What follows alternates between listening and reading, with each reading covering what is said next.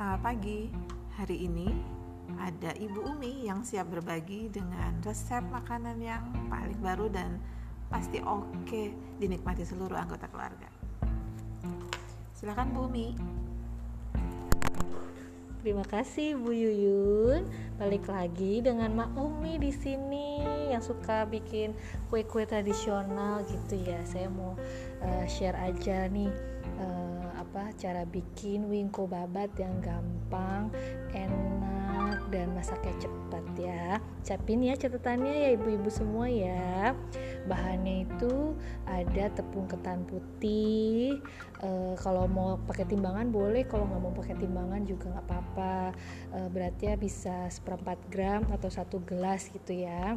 Terus kelapa muda parut. Nah, ini harus diperhatikan kalau kelapa mudanya itu harus yang e, benar-benar muda, jadi nggak keras nanti kalau dimakan dan e, kalau bisa nanti marutnya itu memanjang ya ibu-ibu dan jangan lupa e, kulitnya dikupas jadi kelihatan bersih gitu nanti ya jadi putih gitu.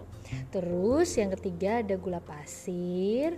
Terus kita siapkan juga satu butir telur uh, dan mentega. Menteganya uh, sekitar satu sendok makan saja cukup ya.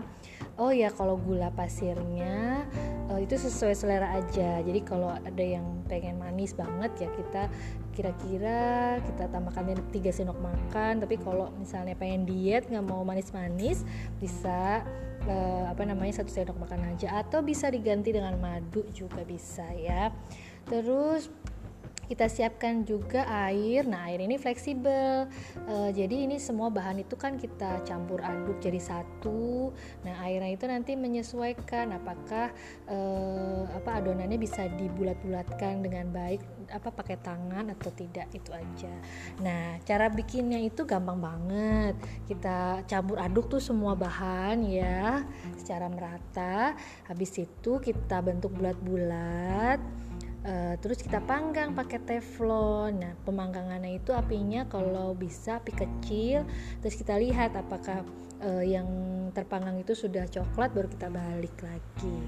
Gitu deh semoga berguna ya resepnya. Sampai ketemu lagi. Wah, pasti enak banget tuh ya si wingko itu.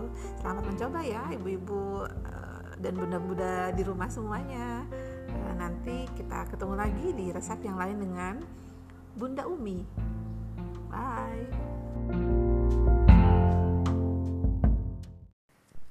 Selamat siang.